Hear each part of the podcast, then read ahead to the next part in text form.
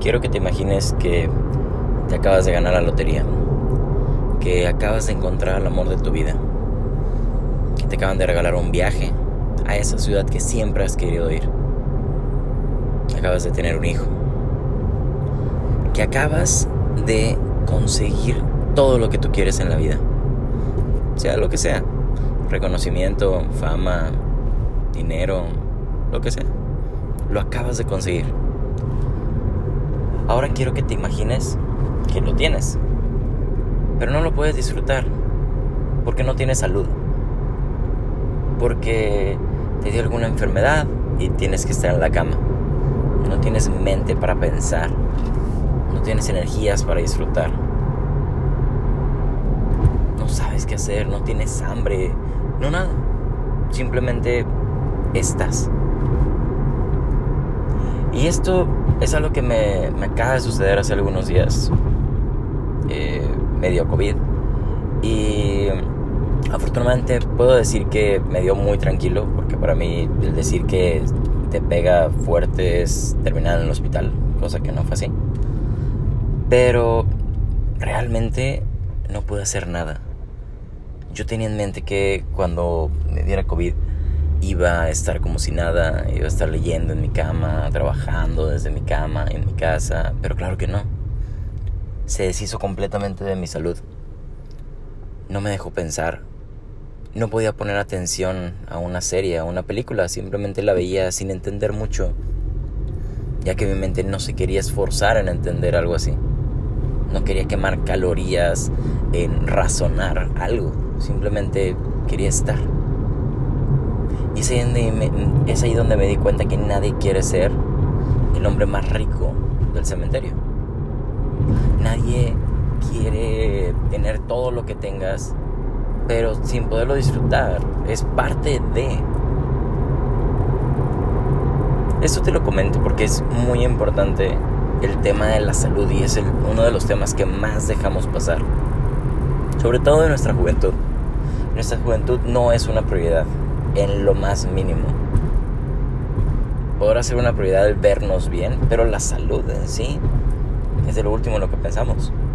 Podemos comer lo que sea, no nos afecta, podemos tomar lo que sea en grandes cantidades y no pasa nada.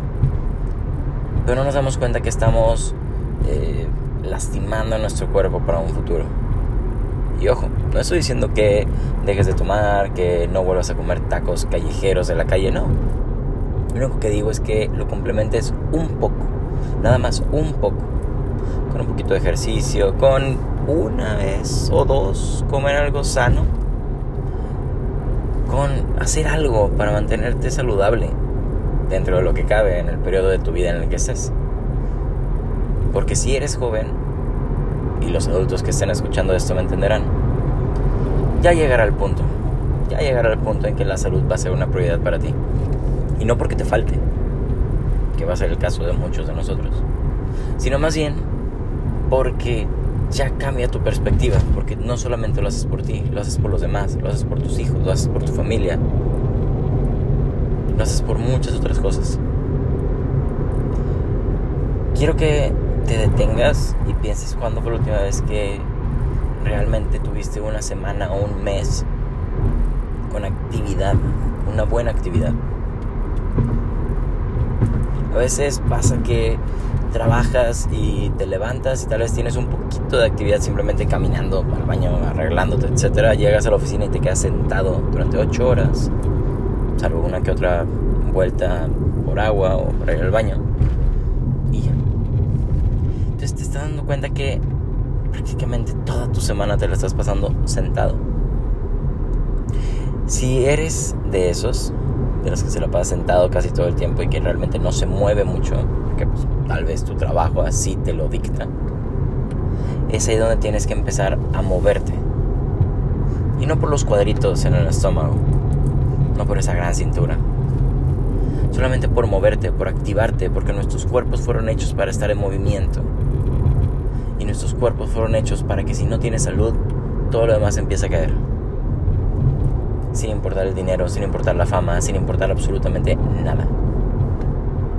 Entonces piensa la siguiente vez que definas cuáles son tus metas o tus anhelos o el qué quiero de mi vida, pregúntate, ¿y si no tuviera salud, importaría todo eso en lo que me estoy centrando?